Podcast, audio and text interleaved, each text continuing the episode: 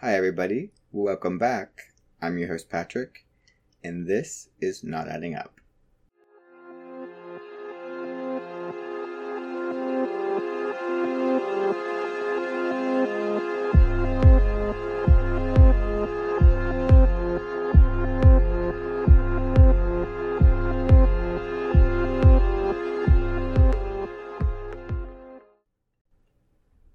Today's case is going to be part 2 of the Oakland County Child Killer, and I have my co-host back along for part 2. Hey guys, this is Abby again. I'm here to learn more about this horrific freaking case, and I'm excited to hear the rest of what Patrick has to say. Before we get into talking about the Oakland County Child Killer case, I wanted to take a quick second to talk about my last case, which is unrelated.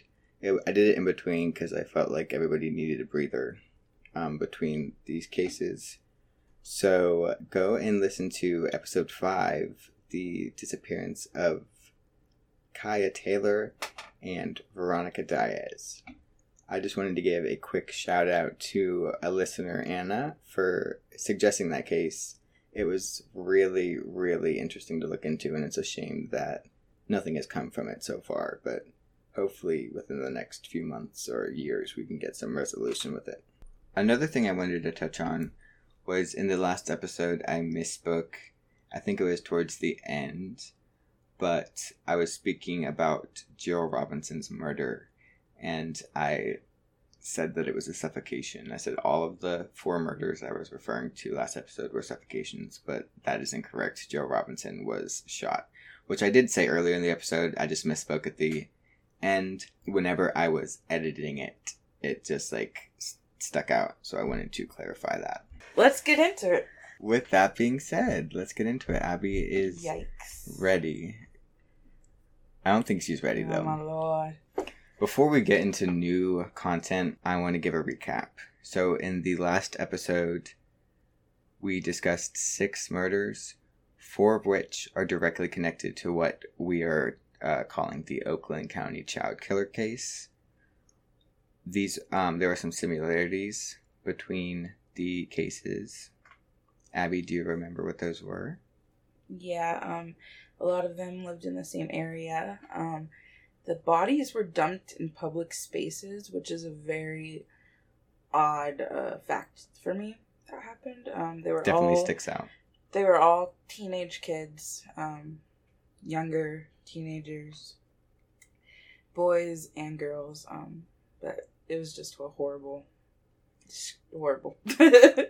Yeah, I kind of put you on the spot there to see what you remembered. I was paying attention, honey. But, so, you're pretty spot on. The only things were, so the 2 cases that aren't connected were actually the only teenagers.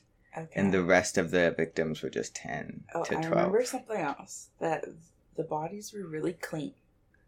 Yes. That was so weird. So, this isn't, I wasn't even going to put this in the episode, but I feel like this is a good time to talk about it now.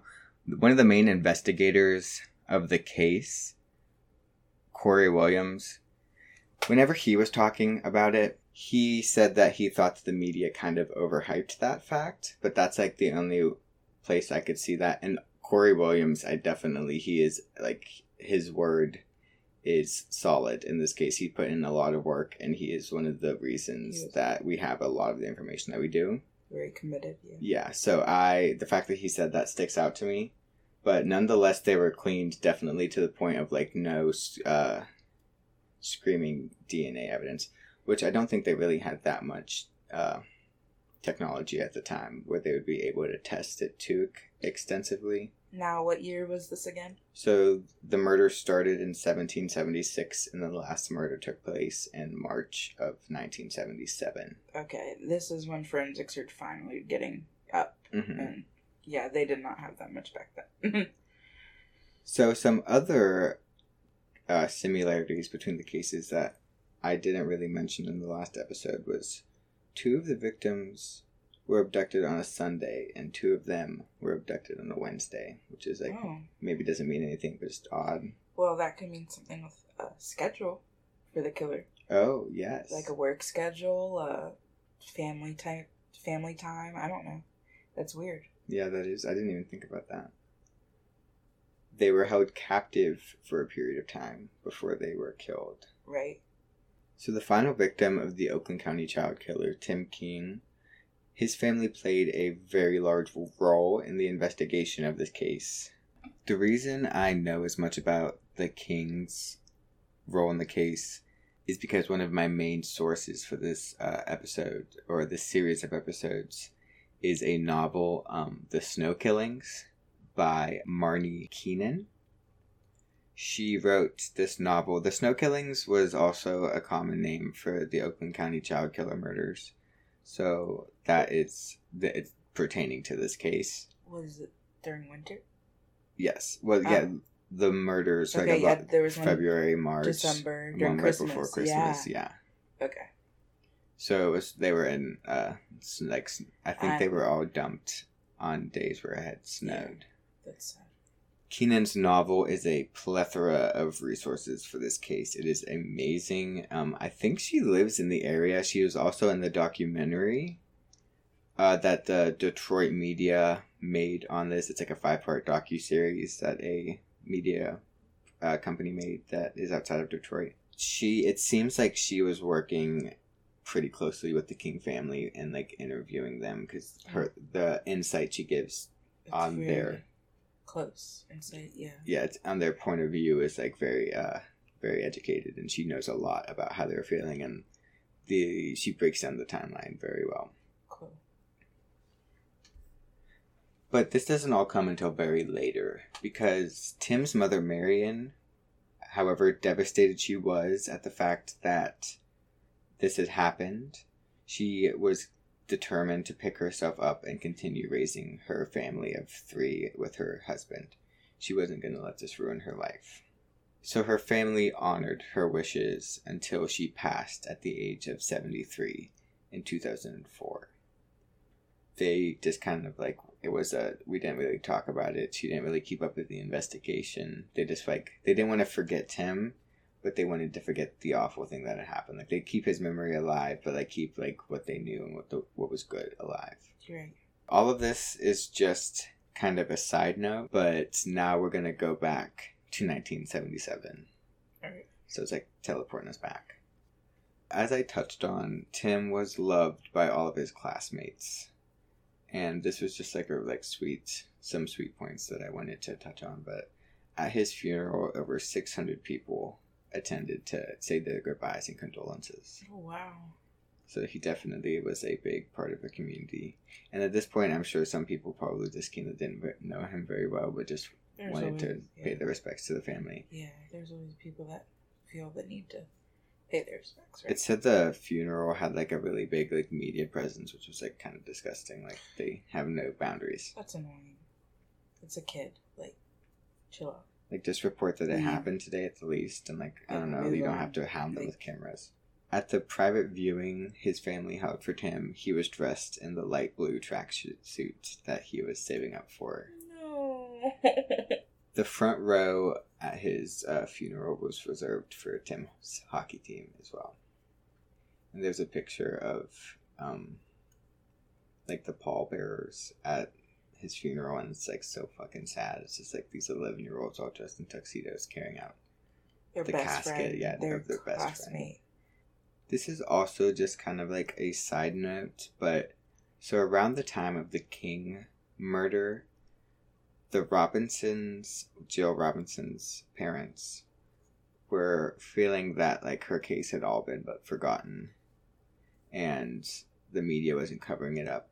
I mean, the media wasn't covering enough anymore. Mm-hmm. And Carol Robinson was also upset with the fact that, like, there was negative media coverage that insinuating that she was in a fight with Jill when she left. Which, now, like, this is the one about the tampon? That was my theory. Yeah. Okay. So Jill Robinson was the one that was in the bad mood, and she was arguing with her mother about baking the biscuits. And there was the cop. Yeah, her mother's boyfriend was a cop and, like, recommended. He was like, calm down. Yes. Like, go outside, honey. Yes. Like, then she was never seen again. Correct. And that would happen, I think, so after her, there was Christine Mihelich, and then there was Timothy King. So she was the second victim. So they were trying to make the mom look negative, like saying, well, you got in a fight with her, so she ran away. Like, and that's another thing. Yeah. My next note was it was also portrayed that she was running away, which was never believed by either one of her parents. But this is just early indication of an incompetent task force that was handling this case. Great. The police task force that was created to solve this case had police from all of the surrounding districts and all of the districts that there was a body taken out, and all of the districts that a child went missing from or a body was found in. Some of the programs that emerged from their task force that just kind of was trying to protect children and solve this case and just make children feel safer. One of them was Operation Lore, and it was implemented in schools where students can report any suspicious activity where adults were trying to lure children. That one seemed pretty good. This next one is like, What? The Helping Hand program was a program that mass-produced flyers of a white hand for people to put in their windows as a message to children in danger that their homes was a possible safe haven. So if they were like in trouble on the street, they could see the white hand and be like, okay, I can knock on their door and it's safe. That is kind of a, I bet not a lot of people did that. But, I mean, my point with that is like, if you were a killer or a pedophile, you could put it in your window. Exactly. So that's my issue. That defeats the purpose. Seems a little sketchy. I'm like, is that all you got? Any other program? Task force. Those are the two that were like, those are just two. I mean, not the main programs, but those are just two of note. Tim's investigation would bring in over 6,000 tips, though. So they had a lot of work to do with investigating those tips. They'd followed up on a lot of them and looked into a lot of sexual predators. Wow. Some resolution, before we get into the clusterfuck that is this investigation and case, the two older girls that we discussed in the prior episode, Cynthia Cadieux and Sheila Schrock, both had their killers apprehended in 1978. Both of their killers were sentenced to life in prison. And they were not connected to the Oakland County Child Killer case. So that's why I kind of hinted to that in the first episode. Oh. But it all happened in the same 13 months, so it's still fucking... So they already had... Were they separate killers? Yes. Two separate killers, unrelated. Like, both of them had separate killers. Were proven guilty to killing them. Correct. And they were sentenced in 1978, 2 years after the murders. But coincidentally, they had some of the same patterns as these other kids. They fit the pattern less. Like, they weren't included in any of the patterns. Oh. The reason I included... the public dumping, the clean body, what was... The reason I included them is because they were still children that were murdered in the 13 months in the same area. Right. It was all happening in the same area. Exact times. And, yeah. Some of them, I think they were both sexually assaulted, but I don't think they had other aspects that linked them to the Oakland County Child Killer. Another thing that police did to look for the killer was to put ads in the newspaper where they were like... posing to be like a company that would cater to pedophiles, you know what I mean? They were like trying to lure in pedophiles to respond to the ad and kind of like fall for like a really dumb trap, and they didn't, but what they did get was parents offering to sell their children into that business for $5. What? Yeah. Are you kidding me? No, that's something that actually happened. That's disgusting. And we're just getting started. So Dr. Danto, an apparently somewhat well-known psychologist at the time in the area, said that he received a letter from a man named Allen after the newspaper ad was submitted. It is from someone who says that they were living with the killer and has taken part in some of the events, but was never there when the killing of the children took place. So they followed up on this, and they staged a phone call with him, and they planned to meet at a bar so they could get more information on it. Okay. But Alan never showed up. The FBI compared the letter and the call transcript, and they determined that it was the same person based on the syntax and the language and the writing. But, and they referenced his highly distraught mental state, and they assumed he was between 25 and 30, of Latin descent, probably Spanish. And this last part just made me, like, scratch my head and be like, all right, FBI in the 70s. It was also concluded that he was likely the female counterpart to a homosexual relationship. I'm like, just say he was gay. Wait. I'm like, is that supposed to mean he was the bottom? Or, like, is that, like, what is it, the girly one? Like, that's what are you saying? Like, the female counterpart. Like, okay. Like, you're trying to make it all scientific and shit. No, it's just trying to make it fucking homophobic. Like, there's two men. If it's a gay relationship, it's two men. There's no female counterpart. I just took a little issue with that part that I found. Yeah, that's weird. That's just the 70s for you.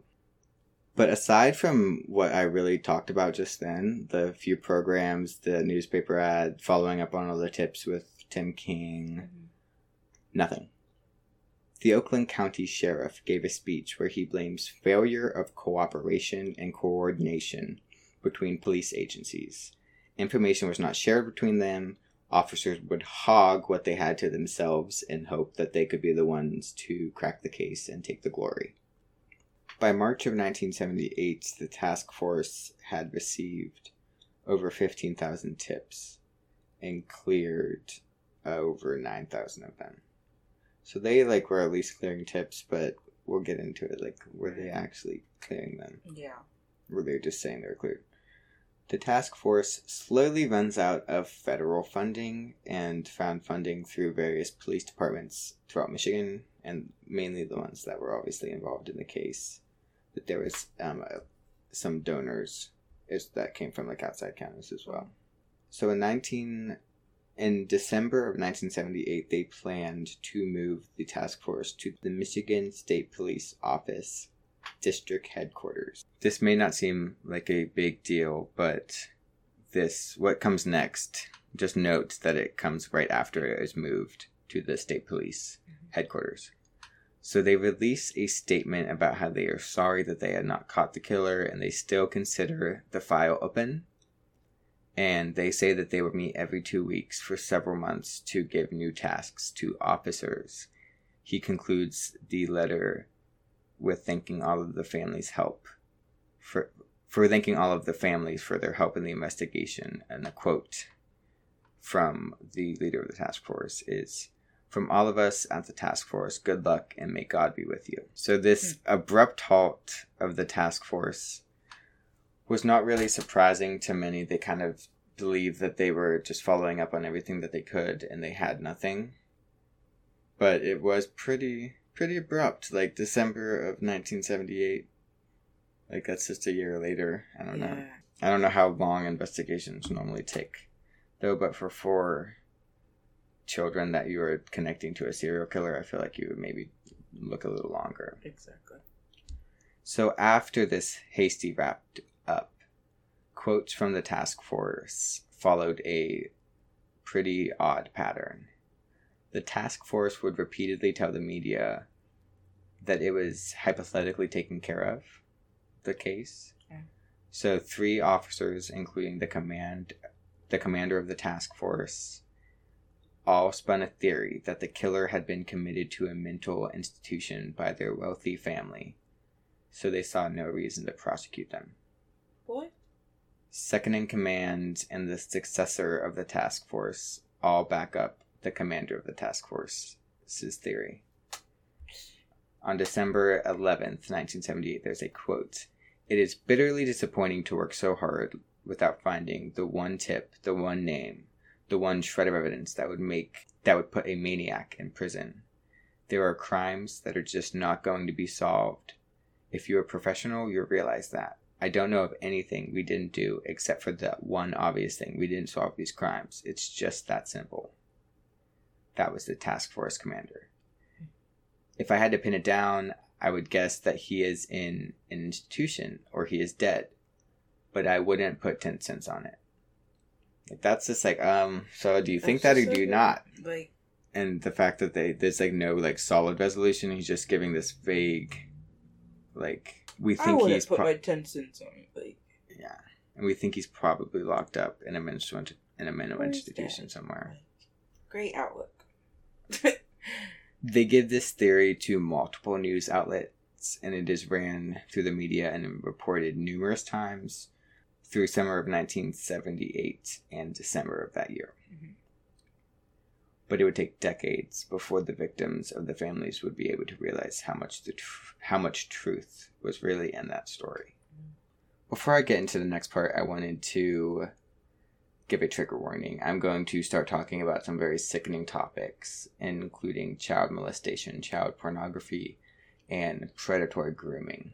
This case required looking into thousands of pedophiles and sex offenders, so it was bound to turn up some ugly shit. This is not to say that the Oakland County Child Killer case was what caused all of this to come crashing down, but I wanted to paint a picture of what it was like in the 70s in this regard. So for the time being, we're going to be speaking about 1970s in general until I start to give specific dates again. Okay. Once again, trigger warning, it's going to get pretty heavy for a little bit. So in the 1970s, child pornography was a highly organized and profitable industry. Filming took place in basements of homes in the suburbs.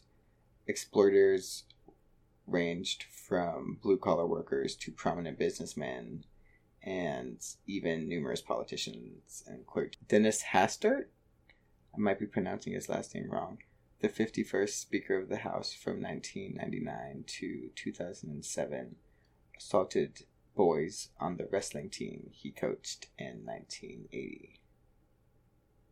Chris. So, like, the person before Nancy Pelosi. And he was fucking assaulting boys in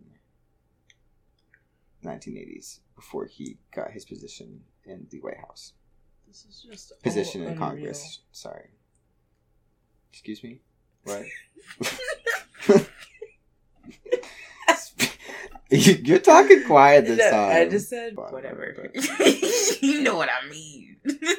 In early 1976, the same year the killing started, the child porn industry took off with the importation of child porn from Europe. But when it was from Europe, it was common to use adults who could pass for children and like act like they were children. So back in the 70s, it would have been pictures in the mail or Polaroids. They had videos too. And videos. They just didn't have like Pornhub.com, but they still had videos. I know that, but we'll get into it. Because there's no deep web back then and shit. Yeah, like just obviously take the internet out of it and they like, still have everything else. The real life deep web. But as I was saying, it was common in Europe to use adults that like could pass for children and like act like they were children and call it quote unquote child porn, which is like still pretty fucking disgusting. Mm-hmm. But what happened in the United States is far worse. And it is inspired by it. In the span of 18 months, the U.S. industry began producing over 200 pornographic magazines. Trigger warning, these names are disgusting. And I'm going to read some of them just to get them ingrained into your head like they're ingrained into mine. So these were the magazines that were being produced in the 70s that contained child porn. Children Love, Torrid Tots, Succulent Youth, and Lolly Tots is just some of the examples that we're doing. That's not real. What the fuck? That's disgusting. The makers of these disgusting magazines and films were making a metric shit ton of money. A metric shit ton. I did the calculations. I promise. So that means there's a lot of people buying these. A lot of rich people. Adults were able to groom children by paying them upwards of $5,000 a week in today's money, and $2,600 a year today. So, that's making six figures a year tell me what kid wouldn't want to do that if they're being groomed by a child. I mean, if they're being groomed by an adult, you know what I mean? Like, they're offering them money. You look up to adults like as authority figures. So. In LA, a 12-year-old boy reported making $1,000 every day working as a prostitute. There was also a shocking lack of protection for children from sexual abuse at this time, outside of the Juvenile Delinquency Act, which was designed to punish runaways and truancy. There were no federal protections for children. Really? There's a few, I think I have a few examples throughout this case of some very smack on the wrist type deals for pretty fucked up things. A lot of the time, children were discovered in the industry by police, and they were unwilling to talk due to a sense of loyalty to the adults grooming them. Mm. A lot of them were rich guys who were able to buy their victims nice cars, motorcycles, and other expensive gifts. Predators were going to target individuals that they saw as vulnerable, so these men knew that they had their financial power and clearly used it to their advantage in more than one ways in this case. A lot of them were reported to be runaways, but as we already touched on, parents were more than willing to sell them. Just give them for $5. The total number of children estimated to be involved in the child porn boom of the 70s is over 100,000. Say that again. The total number of children estimated to be involved in the child porn boom of the 1970s in the United States is over 100,000. Just let that sink in. I've never heard about this before. I'm in shock. I have goosebumps. Disgusting. And I literally had to Google. Imagine that now. I had to Google before I put this in the podcast notes officially. I was like, is that even possible? I was like, I looked up the population and it was 200 million. So yeah, it's damn well possible. And it's disgusting. And that was just in the U.S. So yeah, this is really, we're not talking about, well yeah, this is just the U.S. That number. Yeah. But we're not talking about Michigan or the Oakland County Child Killer right now. It's just right now, yes. 70s pornography. But, yeah. Let's bring it all back, honey. In summer of 1976, the same year the Oakland County Child Killers began, a gym teacher at a Catholic school was arrested in a connection to the Oakland County Child Killer case. Ooh. So very early on, before the last two victims. Really? And you were at a Catholic school? 29 years old, Jerry Richards was a married father of two. Okay. And he was boosting his teaching salary by selling child porn. When he takes the plea deal to provide information after he was arrested, he provides the name of wealthy real estate executive Francis Shelden, who had purchased North Fox Island to produce child porn for the international market. An actual island? Located in Michigan. Oh, okay. Yes, an actual island, a physical island that he would take kids out to. Spoiler alert. Jerry Richards' home had photographs, films, and a client list. This caused a nationwide turn of attention to the issue, and numerous pornography rings around the country were closed down. But let's talk about Jerry Richards and this role in the Catholic school that he worked. Yeah. So the docuseries that I mentioned earlier featured two of his former students, and they came forward to discuss their experiences. So as I said, he was a gym teacher at St. Joe's Catholic School. He was also a magician on the side, so he would use that to kind of entice the children with his magic tricks. Birthday parties. So he would use these magic tricks to kind of get on their good side. Of course, kids are gonna think that's cool. I mean, fuck, I'm 23 years old, and I'd probably think it's cool that this guy could do a magic trick. But I fucking love magic tricks when I was little. I took a magic trick class. We love it. Abby the magician. But once he got to St. Joe's, it immediately kind of brought some red flags to the students. At the least, they described him as off. So when he began taking over as the gym teacher is when showers started to be required after PE. They weren't before. No. So that was kind of weird for the students, but it's also like explainable. It's not like a normal thing back then. Exactly. But the fact that it wasn't before. Right when he started. Mm-hmm, it's clearly because he wanted it. One of his former students said it was especially weird that he was a gym teacher because, quote, he looked like he couldn't fight his way out of a paper bag. Like he was scrawny. Yeah. Yeah. I just thought that was kind of funny. He remembers that he was way more touchy than the former gym teacher, and he would pat them on the butts and rub their shoulders, which is like still kind of like a normal thing for like coaches and gym teachers to do. It doesn't make it any less weird. Yeah. But like, it's not like if they went home and told their parents about this, they would have been like, oh, well, he's a pedophile. Yeah. One thing that was extra weird, though, is the fact that he was like physically in the locker room when they showered.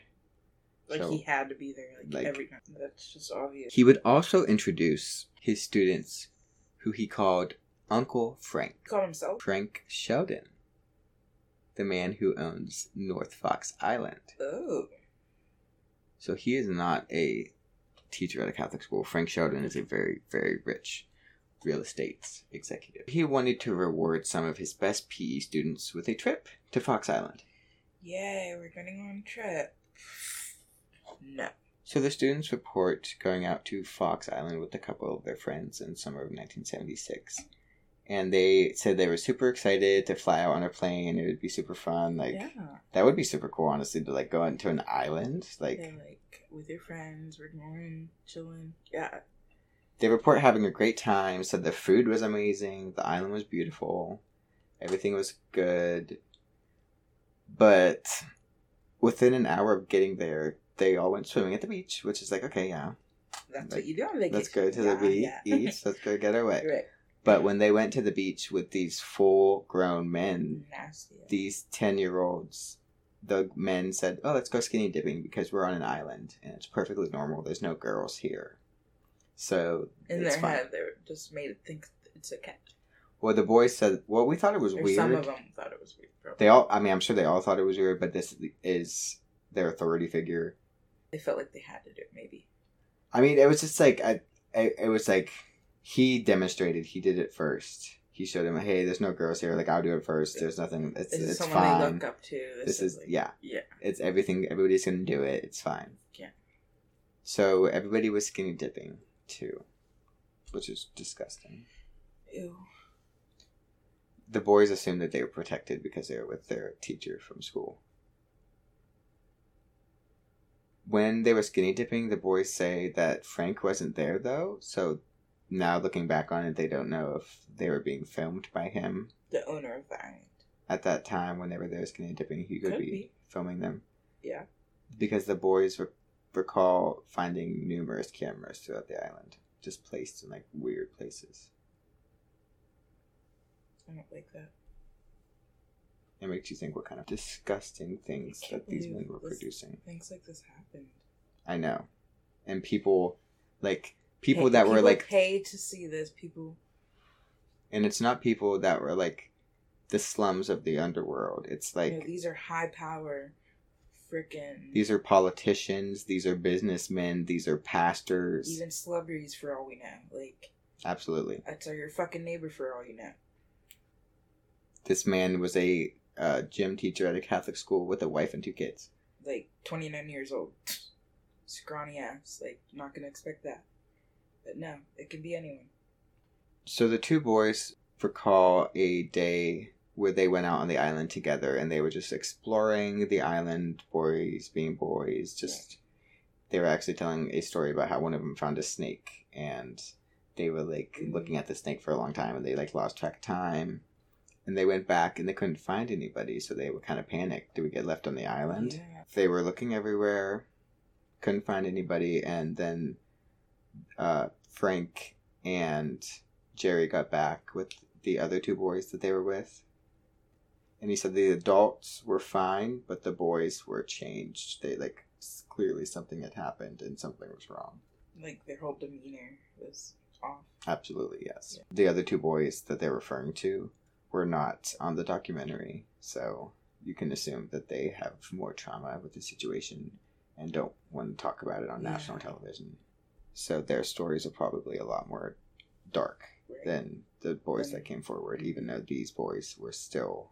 This was still horrible. There was a story about how one of them got, like, rubbed down naked with aloe because they had been, like, sunbathing, and the teacher was telling him it was perfectly normal, and it's just, like, him harping and harping and harping on the fact that he's their authority figure and a trusted member of their Catholic school faculty. So it's like they really felt safe there. One of the boys talked about how he felt so privileged because he was a poor kid and he was able to go to this school. It was private school. Yeah. And he was excited, and he was like, wow, I really am, like, excited that I have this opportunity. I'm so grateful.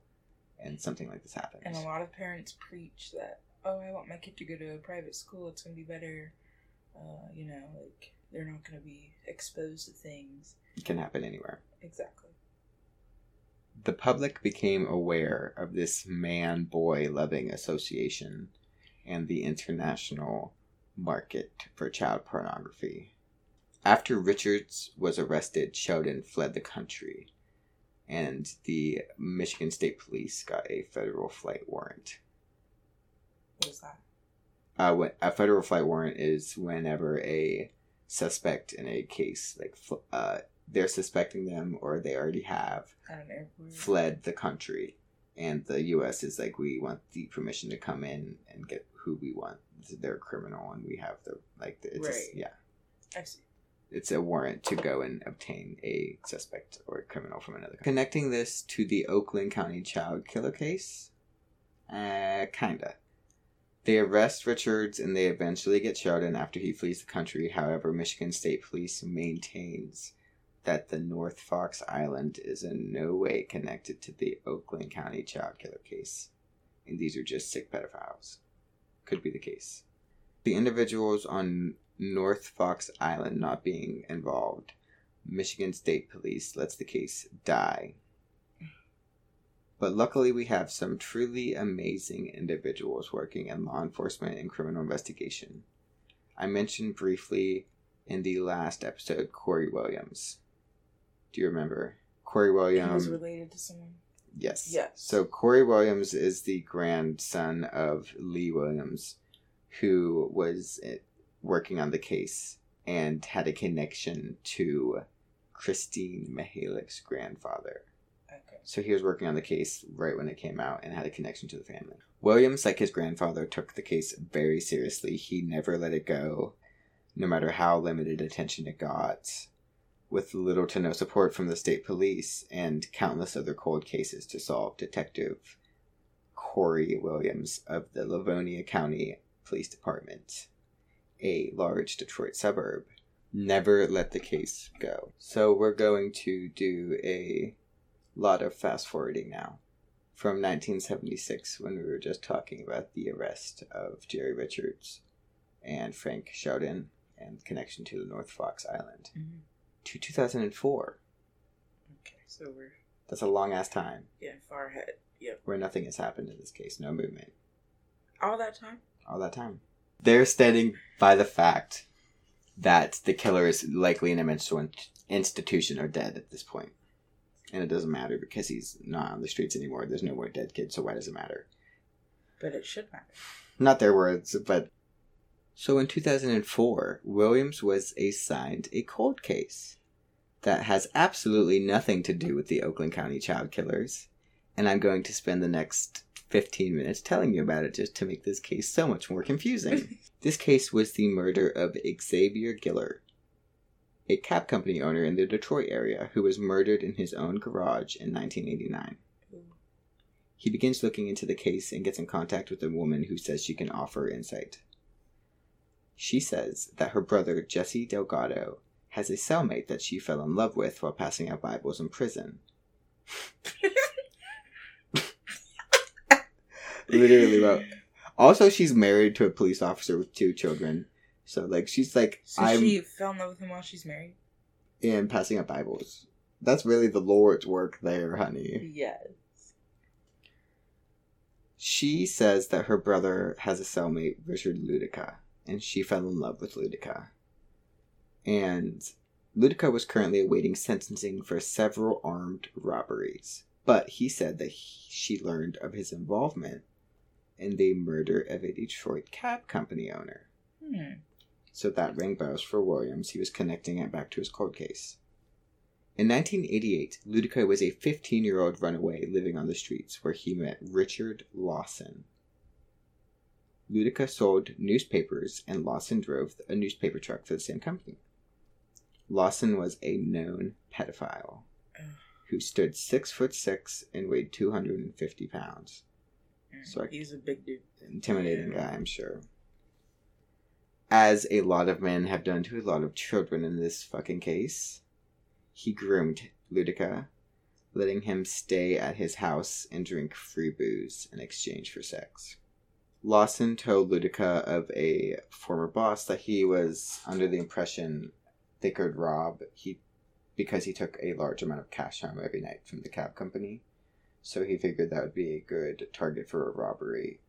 And his new groomed teenager victim could be his accomplice. June 19th, 1989. They waited outside Xavier Gillard's house for him to leave, and they broke in, ransacked the place, and were planning to leave it as that, just a regular robbery. But all did not go according to plan, and the Gillards returned home before they could complete the job. This is kind of sad.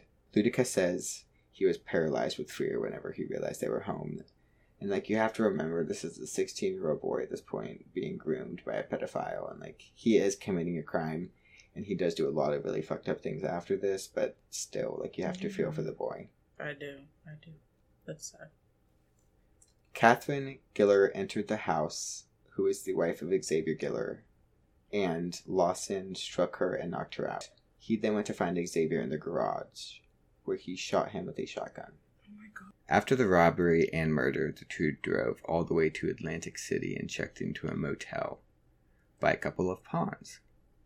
Mm-hmm. The next morning, they left some of the stolen goods, including stolen handguns, from the Giller home in the nearby ponds, and went on to commit a string of robberies along the East Coast in the states of Maine, Vermont, New Hampshire, and Pennsylvania. That is their backstory for their involvement in the investigation. Are these bank robberies? They were just... It didn't really go into detail. Yeah, it was just robberies. It was just little robberies. Yeah. Probably home invasions. I get... Yeah, it's not going to be bank robberies with... yeah, bank heist. A pedophile with his GTA. Teenager victim now. After Lawson finally got caught after the string of robberies, he tried to strike a plea deal with police by telling him that he has inside information on the Michigan Snow Killings. Ooh, wonder what he has. At the time, he committed multiple robberies. He was in PA, so the police had no fucking clue what he was talking about. And they were like, we don't care. We don't know what that is. Williams, however, knew exactly what Lawson had been talking about. And whenever he read that quote, it jumped off the page to him. Because he had the connection. And this was all the way back in 1998. And they were in Pennsylvania? 1988. Yeah. Oh, third time's a charm. 1989. So this was, quick math, 15 years later he's reading this. And he was offering up information on the Snow Killings in 1989. That's so specific. Granted, in this case, it's in PA. So he's okay, we can understand why they didn't make the connection. But as we'll find out, he was offering information to Michigan police even before 1989. Really? And they just weren't taking it. Okay. I see how it is. Williams is definitely taking this case seriously now because he was assigned this cold case unrelated to the Oakland County child killer, and now it's connected to a case that he cares so deeply about. That's not to insinuate that he doesn't take every case that he investigates seriously, because it seems by this case that by what he's done in the Oakland County child killer case, that he takes all of his cases extremely seriously, and he's an amazing detective. Yeah. So he goes out to California, where Ludica is being held. Okay.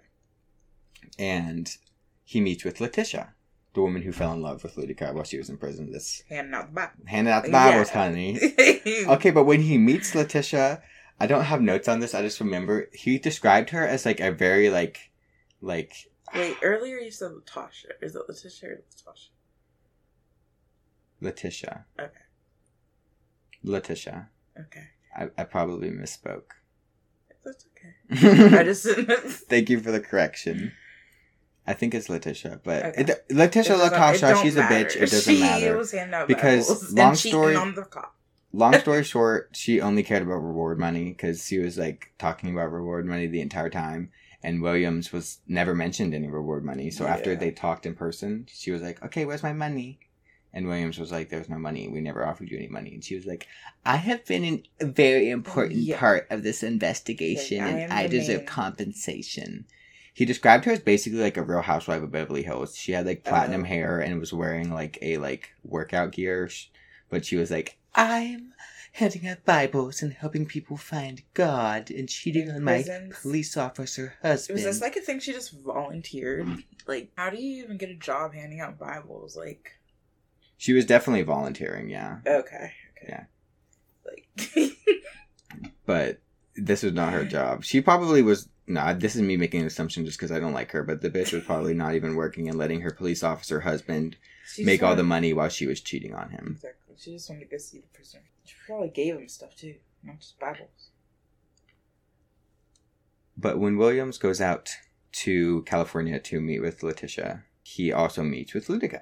Despite being in and out of prison his entire life, he describes Ludica as pretty well-spoken. And he also said that he was pretty aware of the law, too, because he told Williams that he was just as culpable as Lawson, even though he didn't pull the trigger. And he wasn't the one that had the intent, really, in the crime. Hmm. So he's obviously done stuff with his time in prison. Yeah. Doesn't make him a better person, but... Exactly. William requests that Ludica would receive a lighter sentence in the Gillard case if he would testify against Lawson, which he agreed. Yeah. Williams also... got the chance to speak with Richard Lawson before the Gillard case went to trial. Lawson is a character and he has a lot of information. He starts talking right from the get-go. He says that he was working with the Michigan State Police during the time of the Oakland County Child Killers and was basically going undercover, molesting children. What? And getting like information, and it was all sanctioned by the Michigan State Police. That has no weight in it. He did provide information to the state police, and the state police said that he was an informant, like not like a hired informant, but he did provide information. But they were like, in no way, shape, or form did we tell him to molest children or tell him that he was okay to do that. Yeah. Regardless, Lawson identified several hundred men that were involved in an organized group, which were broken up into cells, like factions, for each individual city. These cells would have a leader, second in command, and descending hierarchy, and it was just basically groups of men that were pedophiles and wanted to either in some way assist in the pornography industry or partake in like purchasing it. Those being serviced by this organization included local politicians, auto executives, labor leaders, pastors, college professors, and even a retired U.S. senator from the Detroit area. Wow. And Williams confirmed Lawson's stories to police reports. Really? So he was not just spewing a bunch of bullshit. Trigger warning. We're going to talk about two of the individuals involved in the case that are not involved in the Oakland County Child Killer, but these are just some individuals that Lawson provided information that Williams verified. Okay. One of them was Titus Jones, who used his position as a property manager to feed his sick desires. He would arrange for his tenants' children to be, quote, gifted to him in exchange for paying their utility bills or rent. And the tenants allowed it? Their parents, yeah. Their parents, I mean, yeah. Of their children. But in some lovely justice, he was stabbed to death in 1978 in a drug deal gone bad. Mm. I'm playing the world's smallest violin for you, Mr. Jones, burn in hell. When his body was discovered in his wallet, there was a contract. Quote, to whom it may concern. This is to inform any and all concerned parties that I and my wife grant permission to his godfather to have my son live with him and for him to enroll in the school in his city. Mr. Jones will be responsible for the care of my child, which was signed by the parents.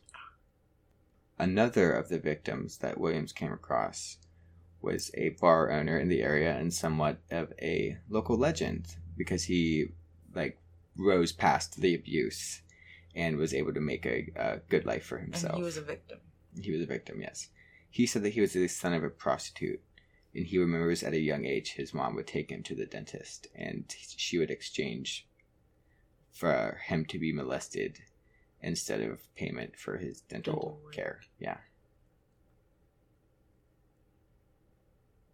Yeah, it's things like this that make me wish we had a video, because, on the last episode, I kept saying I wish you could see Tristan's face, and now Abby's face is just a blank slate of what the fuck. I just, our parents, as moms, they would do anything to protect us mm-hmm. or love us. Mm-hmm. Literally in the middle of recording the podcast, Abby's mom, called her and was like, yeah. Where are you, honey? She's coming home soon? Bring me a milkshake. But no. Seriously, for dental work, for an apartment, you would just give up your child like it's nothing. Wow. It's sickening. It's sickening on both sides. It's sickening on the fact that somebody's taking their child and doing those things. And they're just willing to let them. Parents are, yeah. Because they are money. Don't have money. While he was preparing for the Gillard trial, Williams was invited by the Michigan State Police Detective Gary Gray to come to the reopening of the Oakland County Killer Task Force on its 30th anniversary. So, 2006. Okay.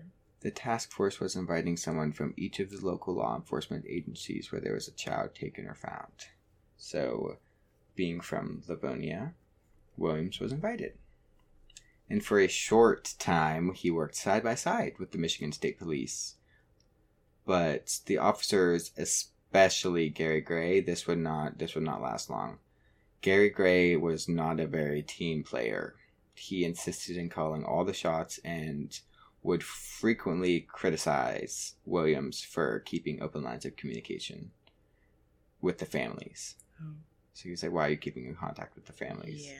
Which is maybe he takes it a little personal, which I know I guess you're really not supposed to do in investigations, but I really think this case is a little special. Yeah, it's different. Gray also neglected to make any comments to be put into the book that I'm using as a main source. So he was like, I want nothing to do with this, whatever you're making this book. But Corey Williams was like, I will tell you everything. Yeah, I want the world to know. I am an open book, literally. Mm-hmm. Corey Williams was a huge part of this book, and he was a huge part of the documentary. Corey Williams is let's get this case solved. We need to stop. Gary Gray also rubbed the King family the wrong way. At one point, he told the Kings not to talk to the media because it would essentially create a headache for him to deal with. Right. The family of one of the murdered mm-hmm. boys. He also told them that he was on the OBD policy. Do you know what that is? Because I didn't. What is it? It's the one bad day policy, which meant one bad day and I'm out of here. AKA, he was allowed to stay on the job past retirement with full benefits and full wages, and essentially could walk out whenever he wanted and not face any penalty for it. So he was basically saying, if this case gets too tough, I'm not going to take it. And Barry King said, I just felt so insulted by that. It made me feel as if we'd be better off without him on the case. The father of Tim King. Can you imagine being a parent and the lead investigator for the state police told you I'm on one bad day policy that I'll just walk out if there's a bad day. If there's a bad day, my fucking son died. That's a bad day. Exactly. What the fuck? What are they thinking? What the hell? This pisses me off. I'm mad. What? I'm mad. I'm I can't imagine how Corey Williams felt. I can't imagine how Barry King felt. No wonder he's Gary Gray. To get this shit out. At this point, I'm just as angry at him as I am the man who did it, which is not warranted, but it's still he needed. I Williams' boss, Livonia Chief of Police, Chief Stevenson, said, "Be careful when you go up to Oakland County, because if you solve this case, politicians and state police will sweep you off the stage like a gum wrapper." That was his quote. Why? Because they... Dun, dun, dun. Why doesn't everybody want this case to be solved? I'm not going to... We'll continue with that. For the Giller case, Williams also met with a woman named Faye Goeley. And Goeley was a former girlfriend of Richard Lawson, and Williams went to interview her in 2005. The book described Goeley as a short and pudgy woman, which whenever I heard that, I was like, that's kind of rude.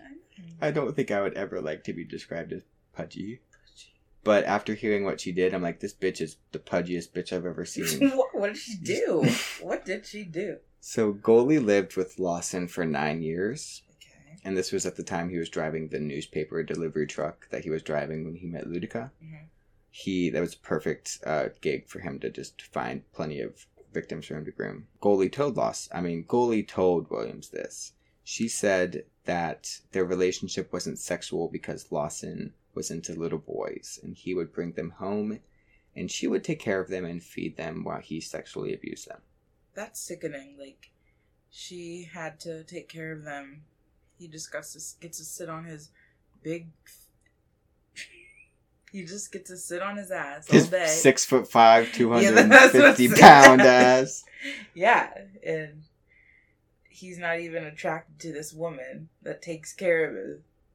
Like, but it's like she's taking care of his victims and not doing anything about it, this stupid bitch. Yeah. She's like, let me just feed and take care of these boys and not go to the police. But they can get hurt. They're clearly getting tortured. Yeah, literally. You're not taking care of it. But listen to this. She also tells Williams that she thinks that Lawson is the Oakland County child killer. She straight up just tells him that. Just like, well, there's that information on the table. Yep, that's it. She lived with him for 9 years. So, all right, Goeley. Okay. Pudgy girl.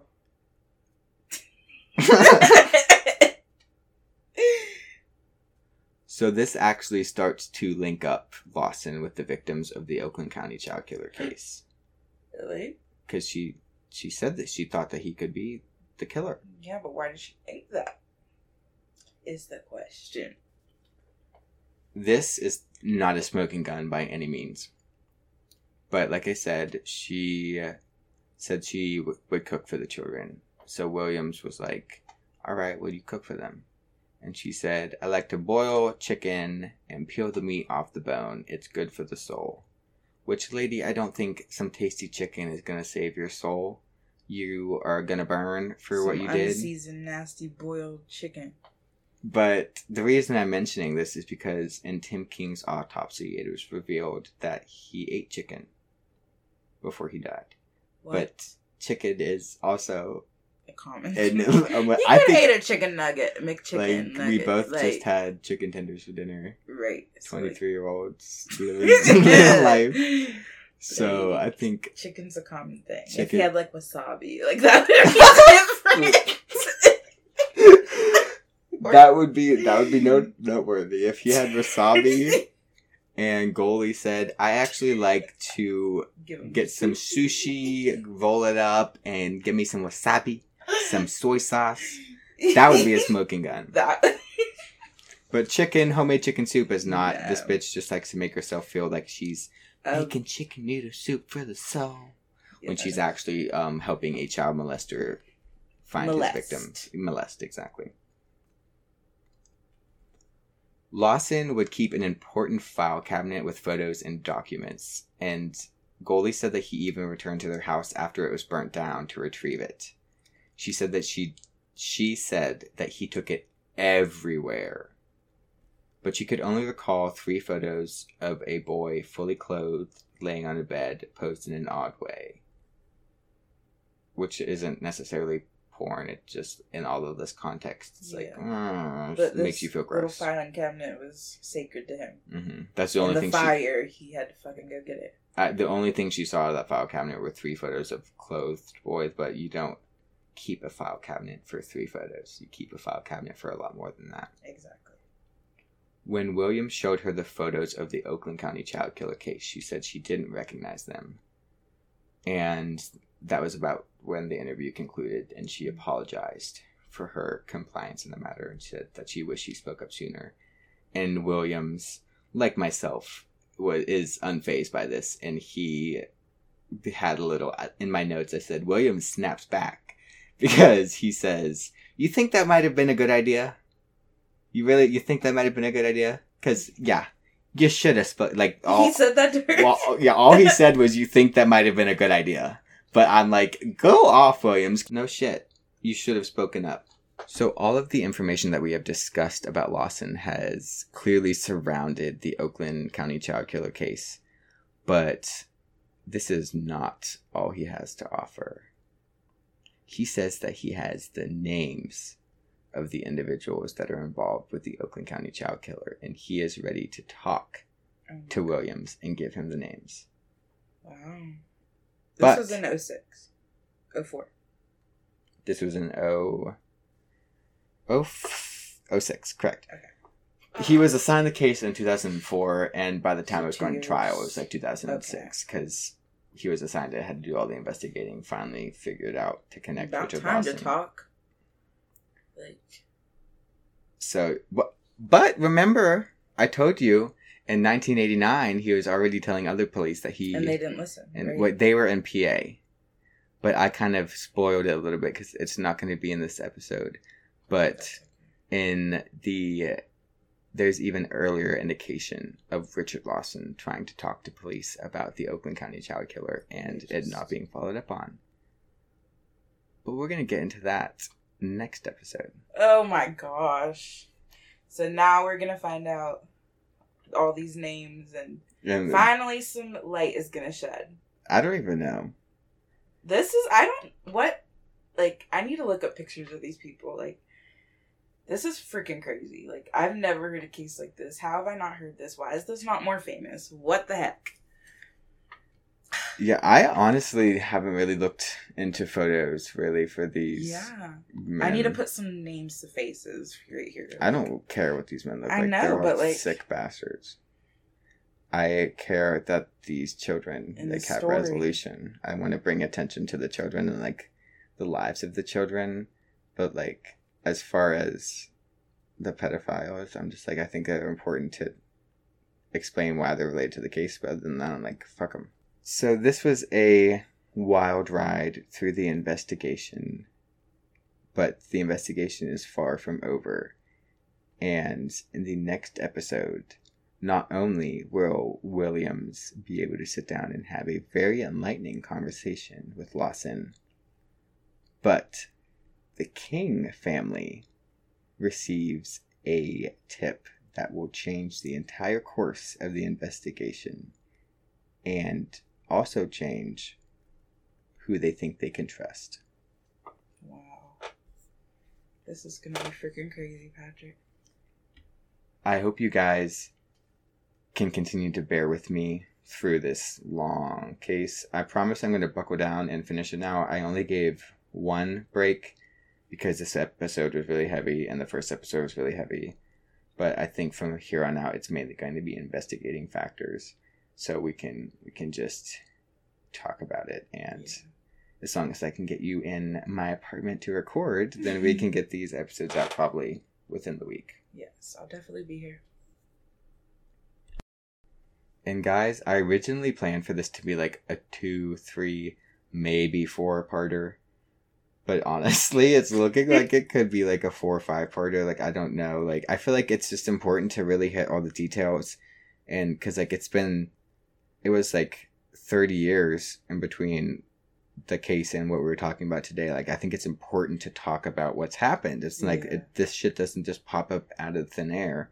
No. These things, there is a process. There is things that fall into place and small things. It's very interesting to me how how you explain the porn industry, the child porn industry popping up in the 70s compared to where we are today with the technology we have.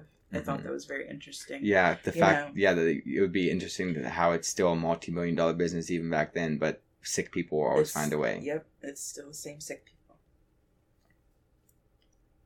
So bear with me, and I hope you guys continue to enjoy the series. Before we go, though, I want to thank my co-host for coming back for part 2 and tell her I look forward to having her back for the remaining parts.